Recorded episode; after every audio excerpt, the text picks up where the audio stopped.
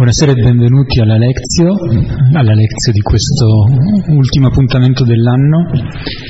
Ci prepariamo alla nostra preghiera prendendo il Salmo 32, il Salmo che inizia con Beato l'uomo a cui è rimessa la colpa. Pregheremo il Salmo dividendoci in due cori, fa inizieranno le voci femminili e poi continueranno le voci maschili. Ci davanti alla presenza del Signore nel nome del Padre, del Figlio e dello Spirito Santo.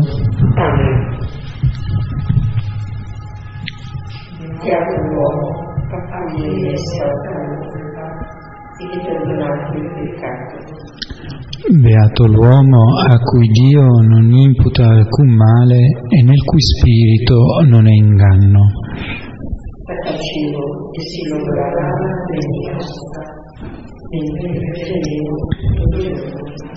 Giorno e notte pesava su di me la tua mano, come per arsura d'estate inaridiva il mio vigore.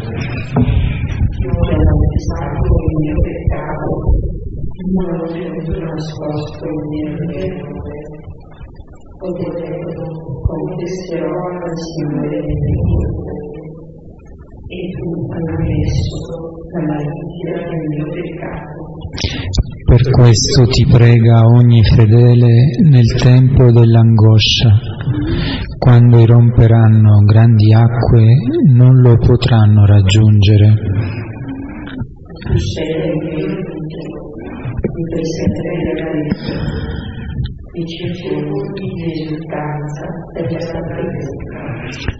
Ti farò saggio, ti indicherò la via da seguire, con gli occhi su di te ti darò consiglio.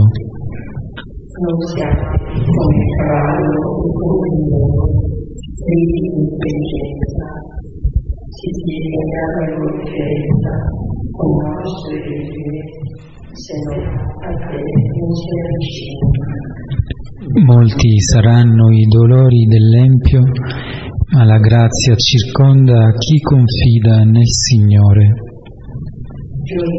Nel Signore i risultati giusti, voi tutti. Gloria al Padre, al Figlio e allo Spirito Santo, come era nel principio, ora e sempre, nei secoli dei secoli. Amen. Questo salmo che abbiamo appena pregato viene anche definito come un salmo di un peccatore pentito e perdonato che canta la sua gioia. Una, un peccatore che è arrivato a confessare il suo peccato e in questa confessione si scopre amato e perdonato. Ed è un salmo che dice quindi quella che è l'esperienza di tutti gli uomini, di tutte le donne che peccano e nello stesso tempo però riescono a ritrovare nella relazione con il Signore eh, quel barlume di luce che li restituisce alla vita. La struttura del Salmo ci aiuta anche a sentire proprio l'itinerario che fa il peccatore, la peccatrice che fanno questa esperienza. Inizia, potremmo dire, al tempo presente, inizia al momento attuale, quando si riconosce che è beato l'uomo a cui è rimessa la colpa e perdonato il peccato. Al tempo presente perché questa vogliamo sperare che sia la condizione di tutti noi, quella di un peccatore perdonato, un peccatore a cui è stata tolta la colpa. Beato l'uomo in cui non vi è spirito di inganno, perché l'esperienza del peccato perdonato dovrebbe proprio portarci a questo, a far sì che riconosciamo gli inganni che possono essere presenti nel nostro cuore e una volta riconosciuti prendere le distanze. Ma questa memoria del presente che nel segno della beatitudine, della gioia, è una memoria che è tale perché c'è ben presente il ricordo del passato. I versetti successivi ci parlano proprio di questo passato, quando il salmista dice tacevo e si logoravano le mie ossa, gemevo tutto il giorno, su di me pesava la mano, la tua mano. È l'esperienza del peccatore che ancora non è riuscito, non è arrivato a fare questo passo di affidamento e confessare il suo peccato.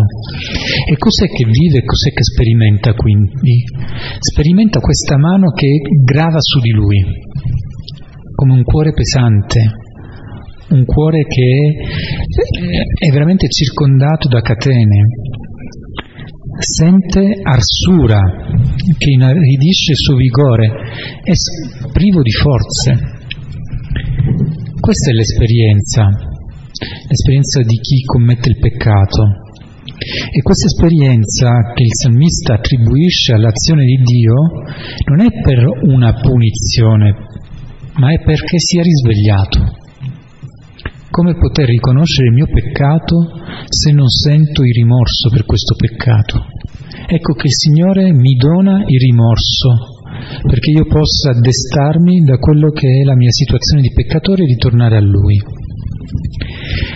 E dopo questo rimorso riconosciuto, ecco il passo successivo. Ti ho manifestato il mio peccato, non ho tenuto nascosto il mio errore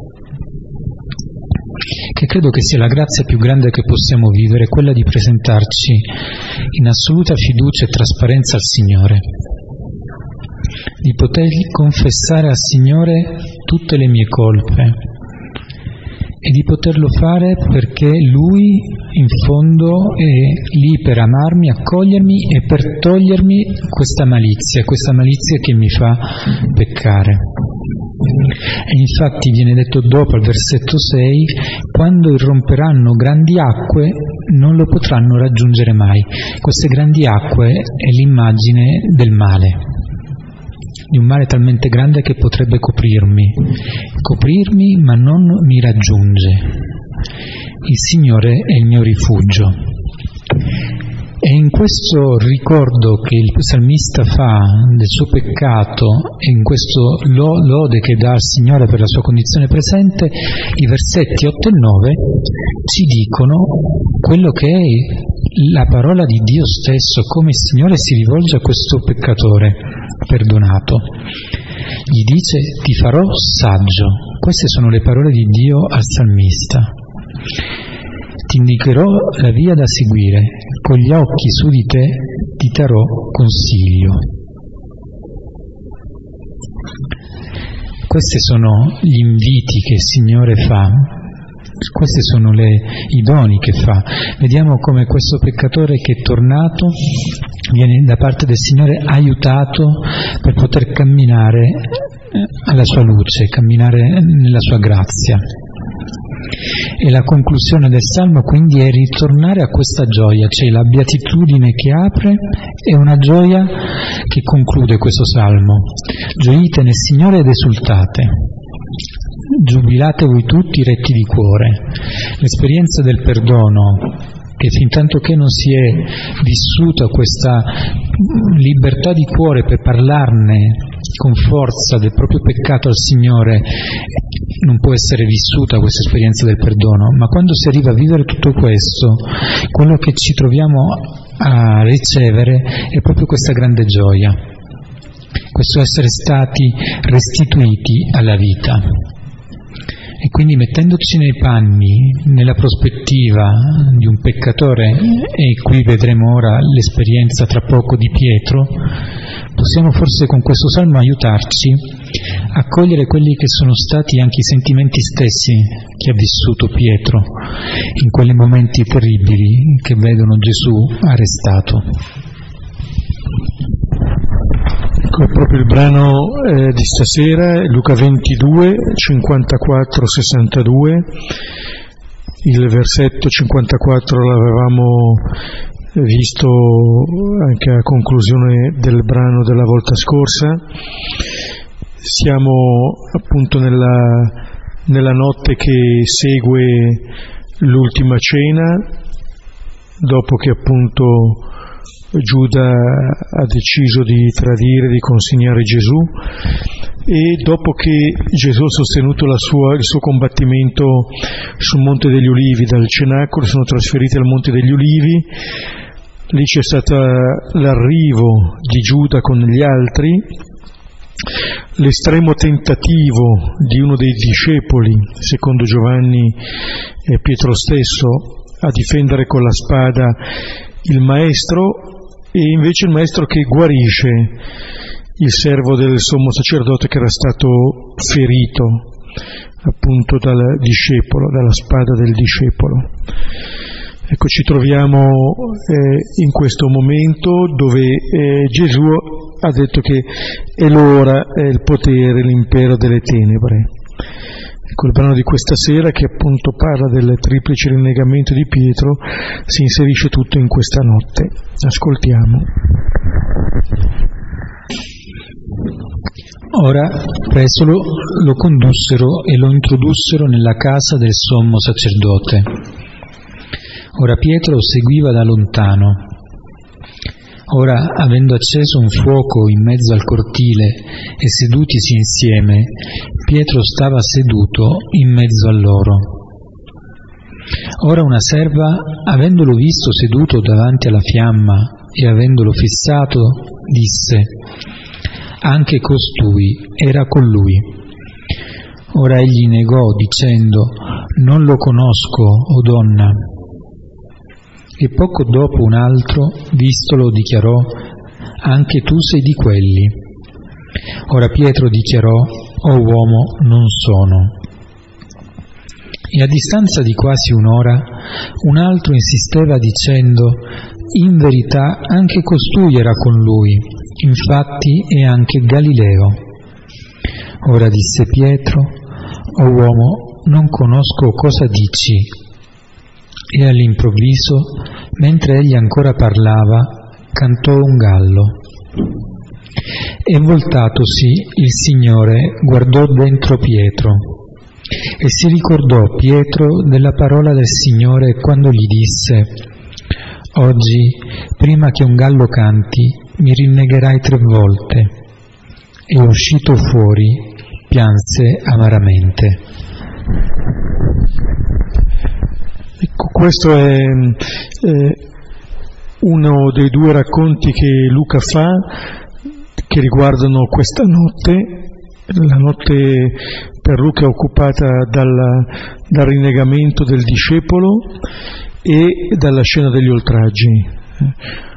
I Vangeli differiscono un po' nella ricostruzione eh, delle ultime ore di Gesù, eh, quello che però è essenziale in tutti i racconti sono alcuni capisaldi, cioè l'arresto, la comparizione davanti all'autorità giudaica, la comparizione davanti all'autorità romana, Pilato, la condanna a morte e poi l'esecuzione.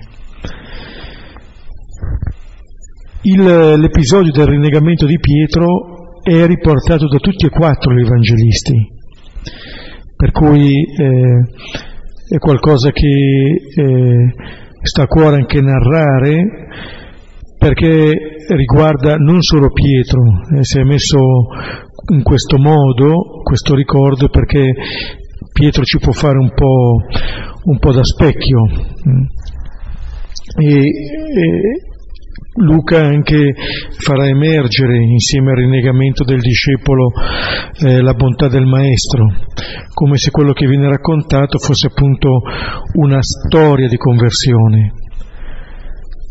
Ecco, la caduta di Pietro fa da specchio anche eh, alla nostra debolezza, se in un primo tempo forse possiamo essere colpiti eh, da questa caduta del discepolo, poi forse questa caduta ce lo rende ancora, ancora più vicino e eh, rendendoci vicino questo discepolo ci rende vicino eh, questo sguardo di Gesù. Ecco una scena che si, volge, che si svolge nel cortile del palazzo del sommo sacerdote, con delle persone, tra cui poi spiccano alcune, la serva e altre due persone. Ecco, in mezzo a queste c'è Pietro. Questo è, è l'ultimo brano in cui compare Pietro prima della morte di Gesù. Dopo questo brano, per rivedere Pietro, appunto, bisognerà attendere la risurrezione del Signore, per dire che la passione secondo Pietro eh, si conclude con questo brano, di cui adesso vediamo i vari versetti. Ora presolo lo condussero e lo introdussero nella casa del sommo sacerdote. Ora Pietro seguiva da lontano. Ora avendo acceso un fuoco in mezzo al cortile e sedutisi insieme, Pietro stava seduto in mezzo a loro. Ecco, accennavo eh, che questo il primo versetto l'avevamo visto un po' la volta scorsa, c'è la, la notazione dell'arresto di Gesù, dove sembra che il soggetto siano appunto queste tenebre che manifestano così la loro potenza, il loro potere, e Gesù sembra essere ridotto a puro oggetto, presolo, lo condussero, lo introdussero. Adesso diventa eh, Gesù l'oggetto, qui Gesù comincia a patire quello che gli viene fatto, anche se come abbiamo ascoltato una cosa la farà ancora, il volgersi verso Pietro. E oltre all'arresto viene eh, anche detto dove viene detenuto eh, Gesù, nella casa del sommo sacerdote, il primo luogo della sua eh, detenzione. E Pietro che segue da lontano, come dire che sembra rimanere ancora in qualche modo legato a Gesù, però prendendo la distanza eh, non si lascia coinvolgere da quanto è avvenuto, se è vero che è stato lui a ferire il servo del sommo sacerdote, e, eh, come dire, si è visto rifiutare da parte di Gesù stesso questa difesa, ma forse è una distanza anche che dice della paura di Simone. Cioè si vede, si segue ancora Gesù, però si tengono le distanze e invece si avvicina ad un altro gruppo. Il gruppo dei discepoli si è disgregato e Pietro si aggrega ad un altro gruppo, quelli che sono lì svegli, quelli che hanno arrestato il Signore, Pietro sta seduto in mezzo a loro, come dire comincia a far parte di questo gruppo. Sembra che passi con una certa eh, velocità, rapidità da un'appartenenza ad un'altra. E la scena appunto si concentra attorno a questo fuoco, c'è il palazzo, c'è il cortile interno, c'è questo gruppo di persone, alcune persone poi verranno descritte, nominate, c'è questo fuoco al centro che illumina e riscalda che allora eh, dà sollievo nella notte e permette un certo riconoscimento anche dei volti e delle persone. E come si cita questo fuoco in mezzo al cortile, è Pietro è seduto in mezzo a questo gruppo. E vediamo allora adesso i vari eh, interventi attorno a questo fuoco. Aggiungo giusto una, una piccola notazione che mi colpiva come questo seguiva da lontano, seguire proprio il verbo del discepolo e il discepolo per antonomasia è prossimo, è prossimo al proprio maestro.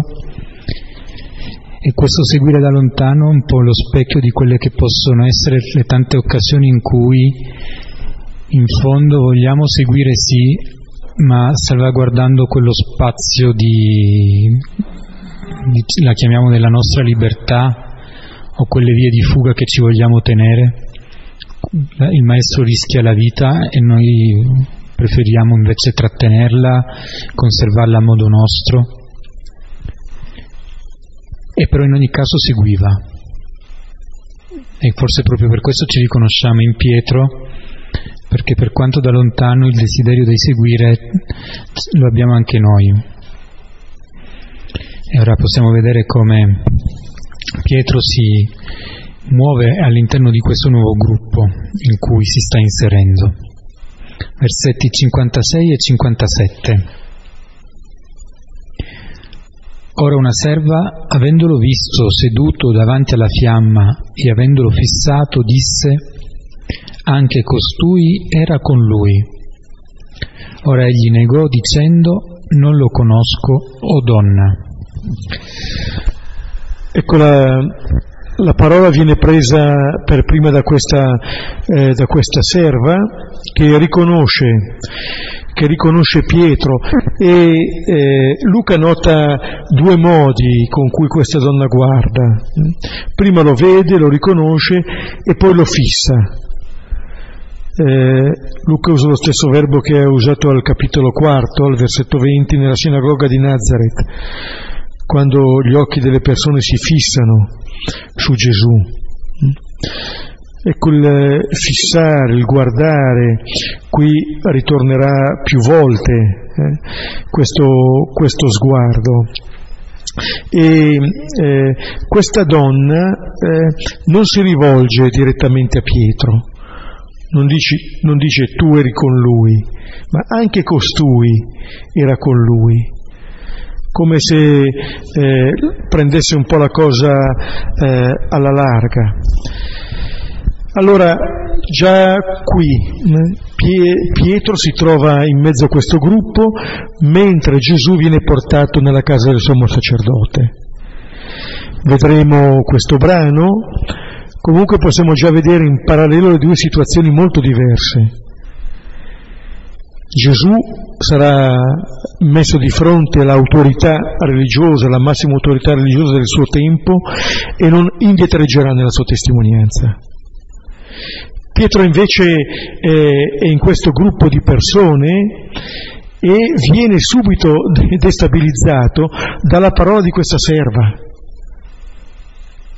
Ora, eh, Pietro, cioè eh, fa il suo rinnegamento del Signore in quelle che sono le piccole circostanze della vita. Non c'è bisogno di andare davanti a un grande tribunale. Eh?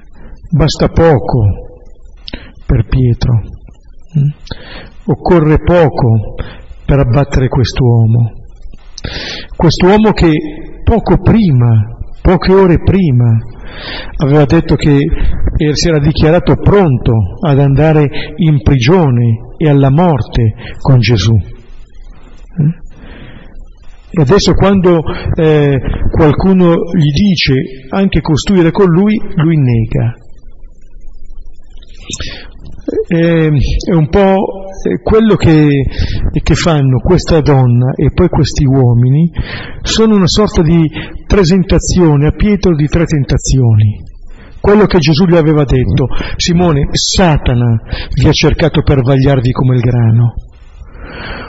Ora non è che debba pensare Pietro a chissà quale Satana come si presenti.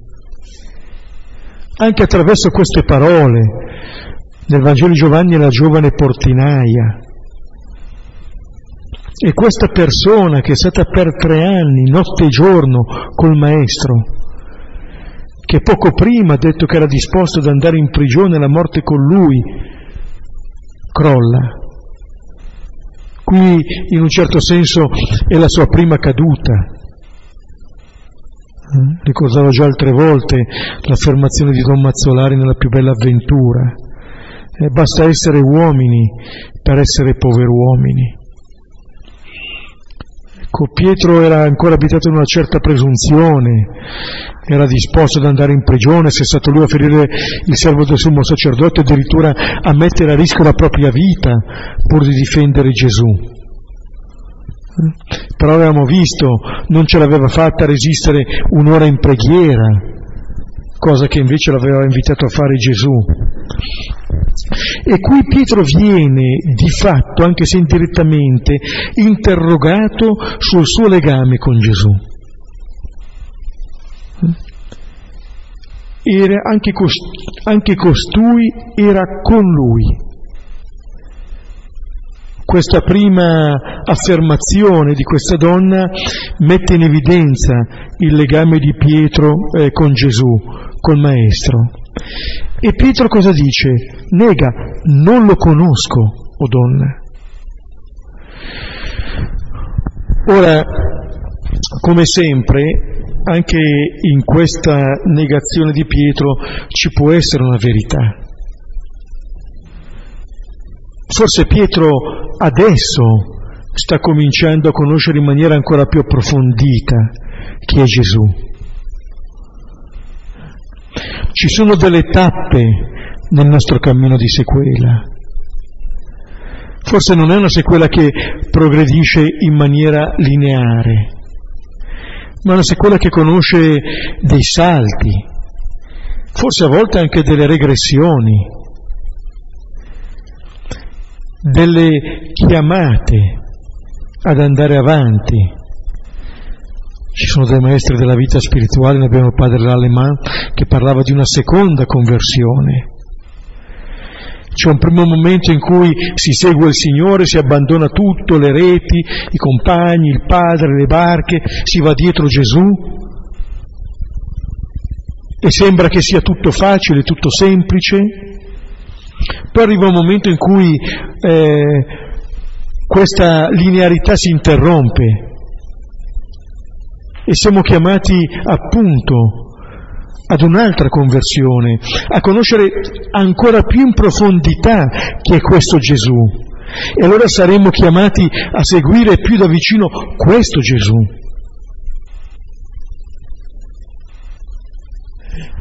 Pietro eh, aveva detto, eravamo al capitolo 9 di Luca, alla domanda voi chi dite che io sia, tu sei il Messia del Signore.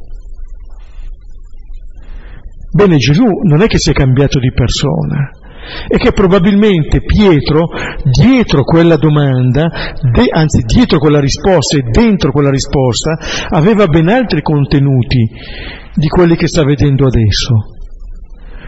Come se quel Gesù che lui immaginava non corrispondesse più al Gesù che aveva di fronte, al Gesù che ha visto nel cenacolo, al Getsemani. Non sappiamo che cosa sia avvenuto in Pietro, però sta di fatto che dice non lo conosco questo Gesù. Cioè si può andare dietro a Gesù anche per anni, ma non conoscerlo ancora. E qui Pietro un po' viene messo alla prova. Eh? È un po' la, mm, diciamo, la, la serva che dà voce alle obiezioni che Pietro sente dentro di sé. Il rinnegamento dice questo, è appunto l'atteggiamento di chi toglie la fiducia nel Signore. Non lo conosco. E, quella, la sequela che ancora Luca 9:23 cominciava con il rinnegare se stessi, qui sembra quasi, quasi consumarsi rinnegando invece il Maestro, rinnegando invece colui che ci ha chiamati. Anche eh, nella, nella, parabola, no, in Luca 13, al versetto eh, 25, eh, quando diceva appunto di entrare nella porta stretta, eh, rimasti fuori comincerete a bussare alla porta dicendo, Signore aprici, ma egli vi risponderà, non vi conosco, non so di dove siete. Ecco, qui lo usa il discepolo, come per dire che c'è una rottura che di fatto viene consumata.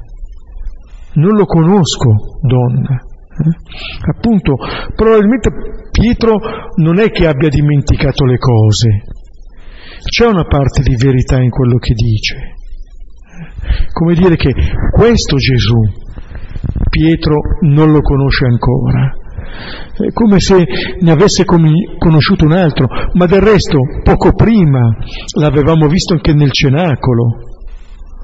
Di fronte a Gesù che si consegna, i dodici cosa fanno? Discutono su chi sia il più grande.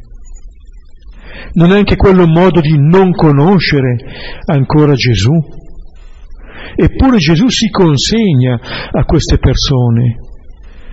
Come dire, c'è una via attraverso cui conosciamo il Signore che è una via per noi quasi inconcepibile, ma la via maestra per arrivare al Maestro. la nostra fragilità, prima appunto proprio parlava della purificazione, di aver bisogno, eh, anche commentando il Salmo, no, di arrivare a questa conoscenza. Questa è la via maestra eh, per conoscere davvero il Signore, per fare l'esperienza definitiva di chi è. Ecco, Pietro dice non lo conosco, ancora poco e lo conoscerà ancora in maniera più piena. Versetto 58. E poco dopo un altro, vistolo, dichiarò, anche tu sei di quelli. Ora Pietro dichiarò, o uomo, non sono. Ecco, poco dopo un altro, passa poco tempo qui e un altro che lo vede, vedete anche qui un altro sguardo, prima di, della parola questo sguardo. Eh, arriveremo poi a Gesù che è solamente lo sguardo, che richiamerà la parola. Però c'è un modo di guardare, c'è un modo di vedere. Noi sappiamo come guardiamo e come siamo guardati lo sentiamo. Le parole di questa persona esprimono l'insoddisfazione per le parole che Pietro ha appena pronunciato. Eh? E allora ribadisce, come se accusasse implicitamente Pietro di non aver detto la verità rispondendo alla serva. E lo dice, anche tu sei di quelli. Eh, come dire, adesso viene eh, eh, messo in evidenza il legame non solo con Gesù, ma anche con gli altri. Di per sé rinnegare i discepoli vuol dire rinnegare anche il maestro.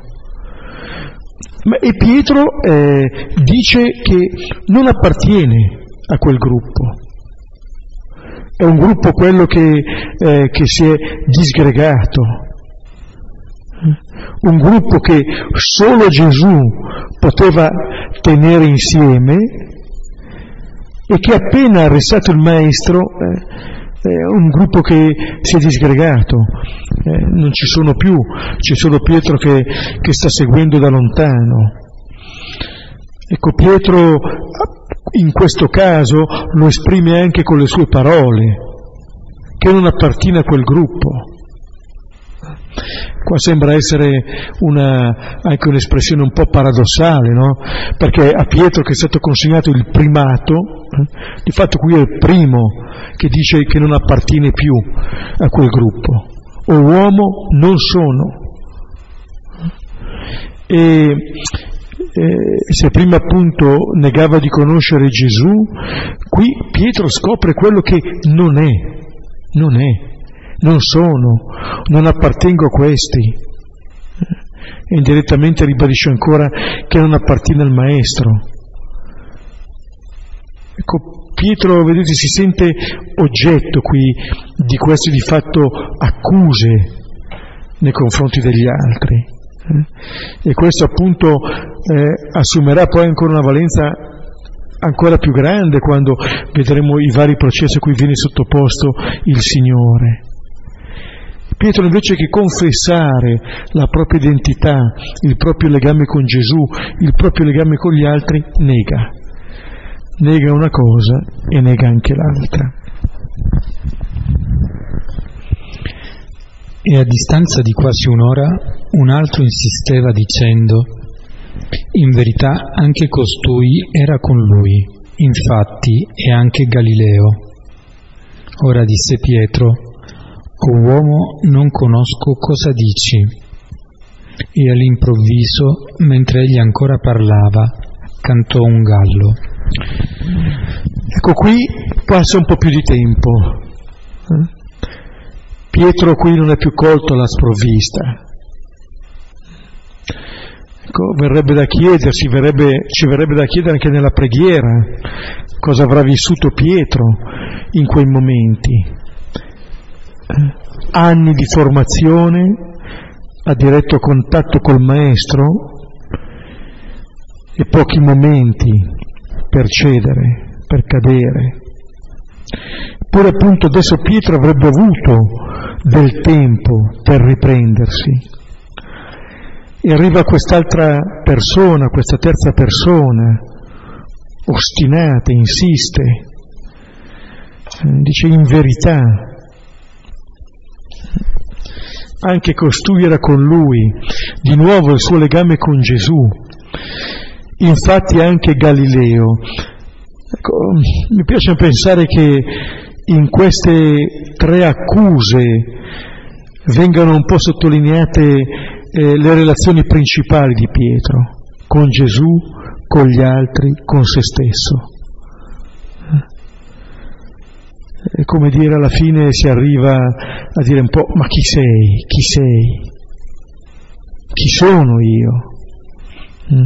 Qualche Pietro, altri Vangeli parlano di, del, di, come Pietro parla, ma può essere di come è vestito, ma non importa tanto, ma questo riguarda anche la sua identità.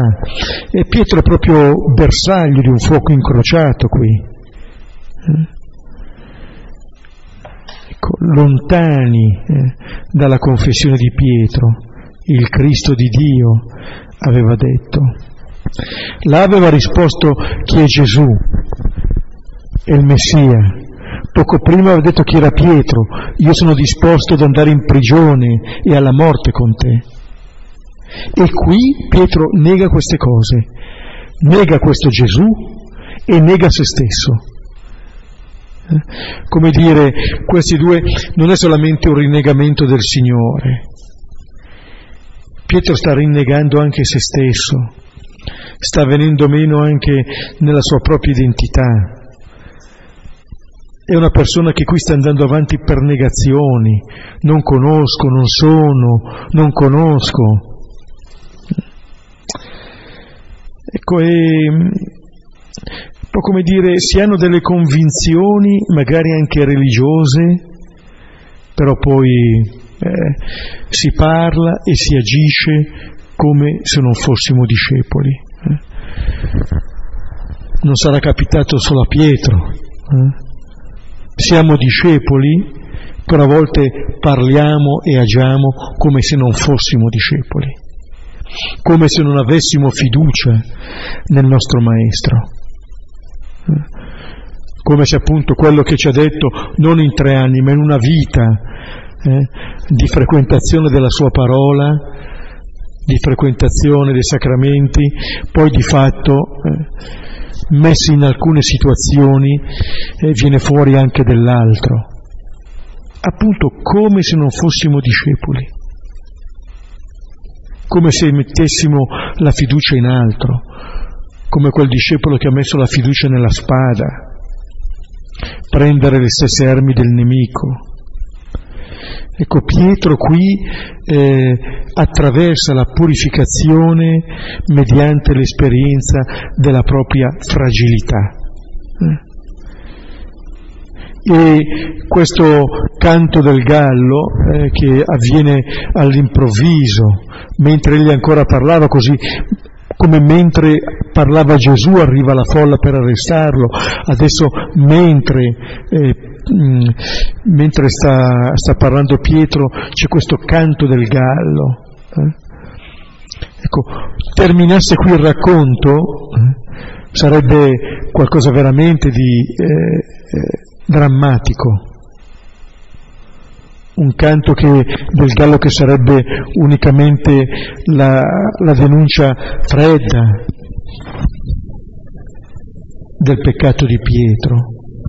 Però forse in prospettiva il gallo che, il cui canto eh, ci avverte già del termine della notte, dell'inizio di un giorno nuovo, forse eh, anche per Pietro in un primo tempo potrebbe anche suonare così il termine di una identità di tenebra per il discepolo e l'inizio, eh, l'arrivo di una possibile luce anche per lui.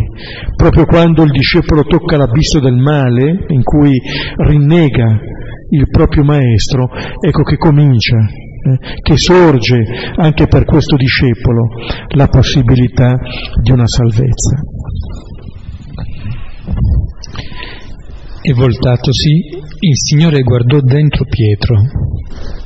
E si ricordò Pietro della parola del Signore quando gli disse, Oggi, prima che un gallo canti, mi rinnegherai tre volte. E uscito fuori, pianse amaramente. Ecco, questo è, è, è l'ultimo versetto che, che riguarda Pietro eh, nella passione ed è il versetto che pone Pietro di fronte al Vangelo, al centro del Vangelo. Pietro qui scopre eh, la buona notizia. Gesù che si volge. Eh, Gesù non vede Pietro per caso, non lo incrocia per caso, si volge, lo cerca. Eh, Gesù non dimentica il suo apostolo, lo cerca, ricrea il legame, lo guarda. Come dire, non c'è solo lo sguardo della serva, non c'è solo lo sguardo dell'altro uomo, non c'è solo lo sguardo che ci giudica, eh? ma c'è uno sguardo che, eh, che accoglie. E se è vero, se è vero che Gesù ha perso, viene trattato come un oggetto, ha perso ogni possibilità di movimento perché viene condotto via, gli rimane però la possibilità di volgersi verso il discepolo. Questo, eh, questo Gesù lo assume e guarda verso, eh, verso Simone. C'è una, eh, un'indicazione di, di Sant'Ignazio negli esercizi spirituali sulla preghiera in cui invita l'esercitante, prima di mettersi lì a pregare al suo posto, di fermarsi per un breve istante, lo spazio di un Padre nostro dice, e di pensare a come il Signore mi guarda. Ecco, Giuseppe prima ci invitava all'inizio della lezione a metterci alla presenza del Signore. Cioè noi siamo sotto questo sguardo. È questo sguardo che ci fa nascere e rinascere continuamente. Ecco, noi siamo chiamati a domandarci sotto quale sguardo ci mettiamo o mettiamo gli altri, o mettiamo noi stessi. Eh? Ecco, davanti allo sguardo di Gesù, eh, Pietro ha la possibilità di diventare veramente libero, eh? nudo, esposto, eh? però finalmente accolto, in maniera gratuita, senza condizioni. Ci sono eh, due gesti che Gesù fa nella passione, eh? poi appunto sarà eh, trattato come un oggetto che viene consegnato di mano in mano. Il primo l'abbiamo visto la volta scorsa, la guarigione dell'orecchio del servo. E qui questo volgersi a guardare Pietro. L'uno e l'altro di questi gesti dicono appunto quello che è il perdono di Gesù, pronto, totale. Al servo che è andato lì per arrestarlo, per fargli del male, al discepolo che l'ha appena rinnegato, Gesù offre questa possibilità. Quello che, quello che, è detto dal cenacolo è quello che si ripete continuamente. Prendete, mangiate. Pietro qui fa l'esperienza centrale, centrale per il cristiano.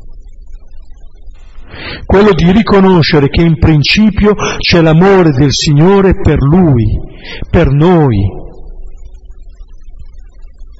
Pietro che viene guardato dentro, si dice, come guardato dentro diceva Giovanni al primo capitolo quando Pietro gli era andato incontro.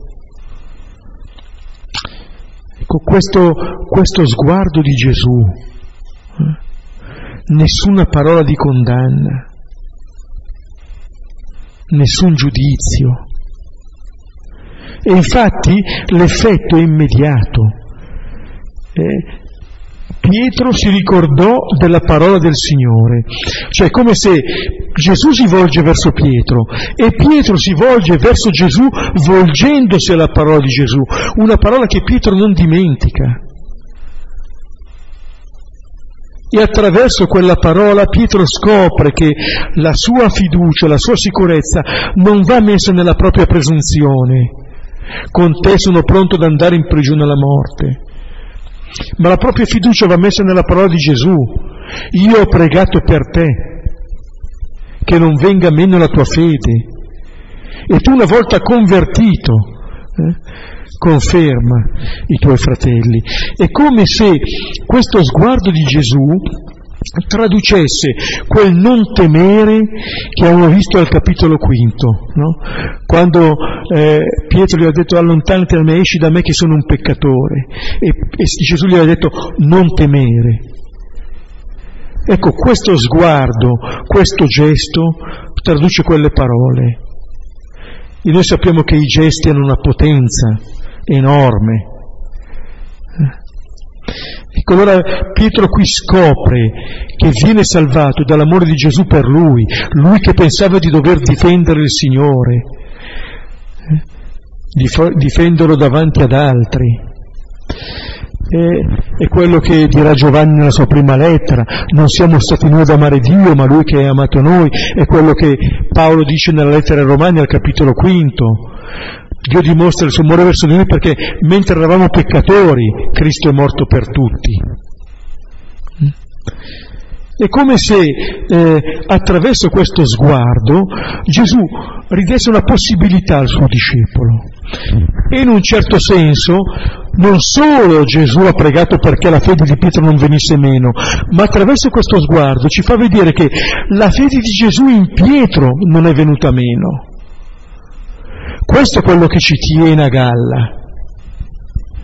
La fede di Gesù in noi. Anche lì, anche quando l'abbiamo appena rinnegato, anche quando non avremmo più nessun appiglio da trovare in noi stessi.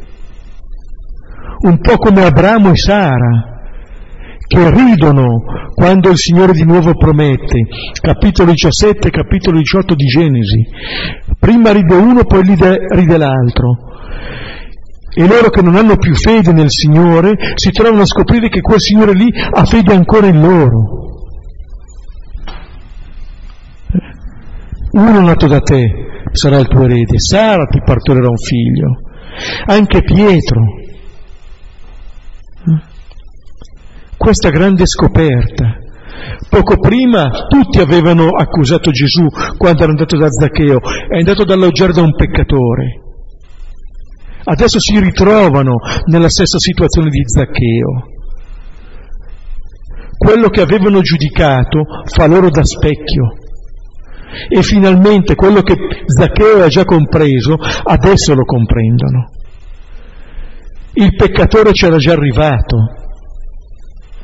I peccatori che non sapevano ancora di esserlo non erano ancora arrivati. Questa è la grande scoperta.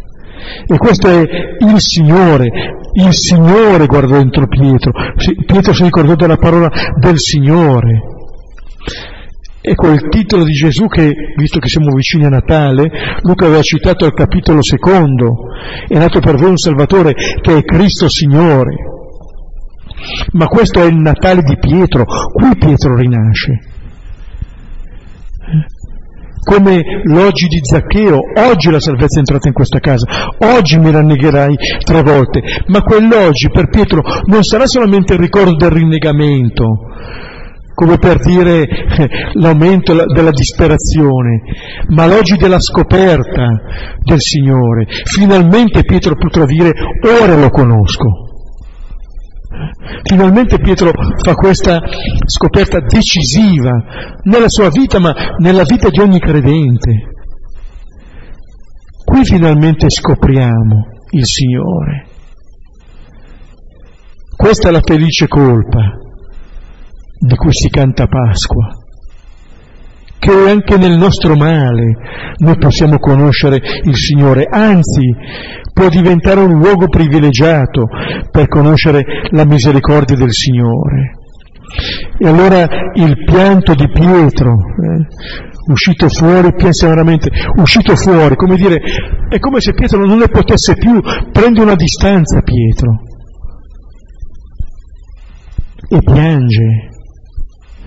È il pianto che forse eh, testimonia questa rinascita di Pietro. Eh, Silvano parla proprio di un battesimo di Pietro in questo pianto. È come se il discepolo finalmente scoprisse qual è la sua identità. Ha cominciato a dire non sono, non conosco, non conosco, non sono. Finalmente qui scopre l'identità.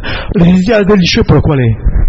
La mia identità è l'amore del Signore per me, non ne ho un'altra. O il discepolo vive di questo o non è discepolo. Quello che Sant'Ignazio scrive e ripete negli esercizi, Gesù e i suoi amati discepoli. E non sono amati perché sono bravi, sono amati perché il Signore è buono, perché il Padre ama i suoi figli, anche quando lo rinnegano forse lì sa che ne hanno ancora più bisogno e va a cercarli, si volge verso di loro, non si dà pace eh, fin quando appunto non li ritrova. Dirà Paolo nella seconda lettera a Timoteo, se noi manchiamo di fede gli rimane fedele. Ecco, se è vero che nel pianto spesso si mescolano tante cose, qui ci sarà il dolore, la commozione, eccetera, sa di fatto che eh, questo pianto di rinascita fa cadere la maschera Pietro. Cade tutto quello che si era costruito del suo io religioso. Quello che Gesù aveva detto del Tempio vale anche per il discepolo. Del Tempio non resterà pietra su pietra che non sarà distrutta tutto quello che anche Pietro si è costruito è andato distrutto. Però in un certo senso qui Pietro scopre la roccia su cui può ricostruire la propria vita, che è questo sguardo eh, del Signore. E allora eh, diciamo, non stiamo a giudicare Pietro, eh, nessuno potrebbe scagliare la prima pietra, di fronte a questo Pietro, ma forse con Pietro eh, siamo chiamati a riconoscere davanti a questo sguardo la nostra verità, chi siamo davvero. Perché in quel momento forse davvero ci possiamo sentire accolti, ci possiamo sentire finalmente amati.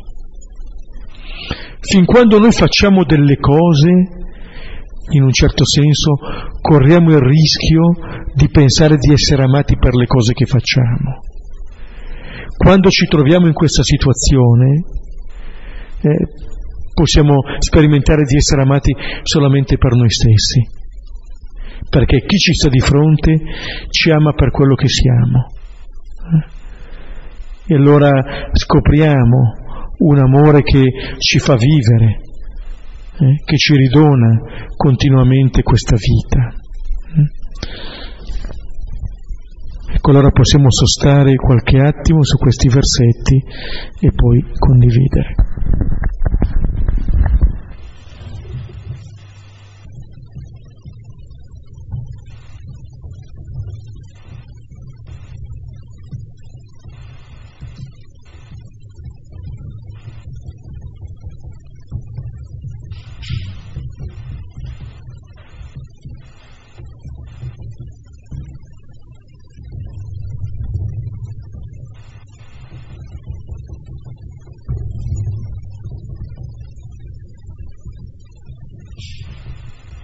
E a me sono venuti in mente un po' di altri passaggi forse un po' più su alcuni particolari.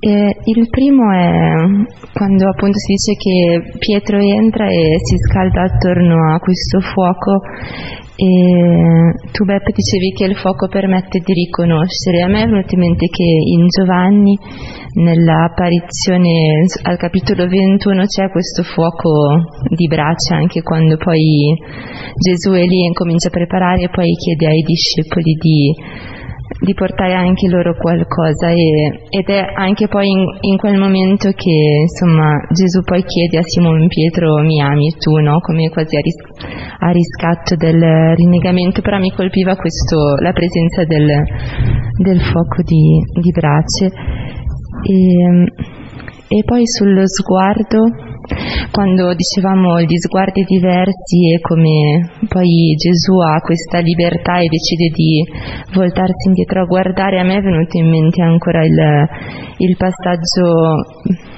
al capitolo 21 che Gesù è lì da, mh, mm, al Tempio e alza gli occhi e vede la vedova, no? mi dico se c'è qualcosa di questo stesso sguardo, mi sembra che forse è nel, in Marco che il verbo che utilizza dice più quasi un contemplare, quindi questo guardare di Gesù che forse è, pien- è, uno sguardo pieno di amore ma che riesce ad andare anche al di là di, di quello che forse a volte vediamo noi che restiamo alle apparenze. E mi sembra che sia sempre Marco, però non, non, avuto, non sono andata a vedere il riferimento, che quando c'è il giovane che chiede a Gesù cosa devo fare per avere la vita eterna, che Marco racconta di questo particolare, che Gesù si, si vol, lo fissa e, e lo ama. Ecco, mi piace pensare che sia lo stesso sguardo. Sì, se posso aggiungere il fuoco di cui parlavi tu, di Giovanni 21, eh, per quel fuoco Giovanni usa lo stesso termine al capitolo 18 quando c'è il rinnegamento, come dire che st- attorno allo stesso fuoco c'è il rinnegamento, attorno ad un fuoco ancora c'è la fiducia ridonata, eh? per cui anche motivo di speranza. Eh? Non siamo costretti a recitare sempre lo stesso copione.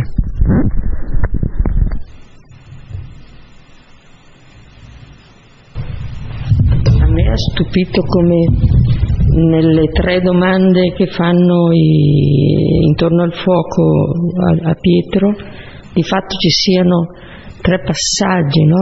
Noi quando tradiamo, tradiamo Gesù, tradiamo gli altri, tradiamo noi stessi. Fantastico Schön, ja, ja,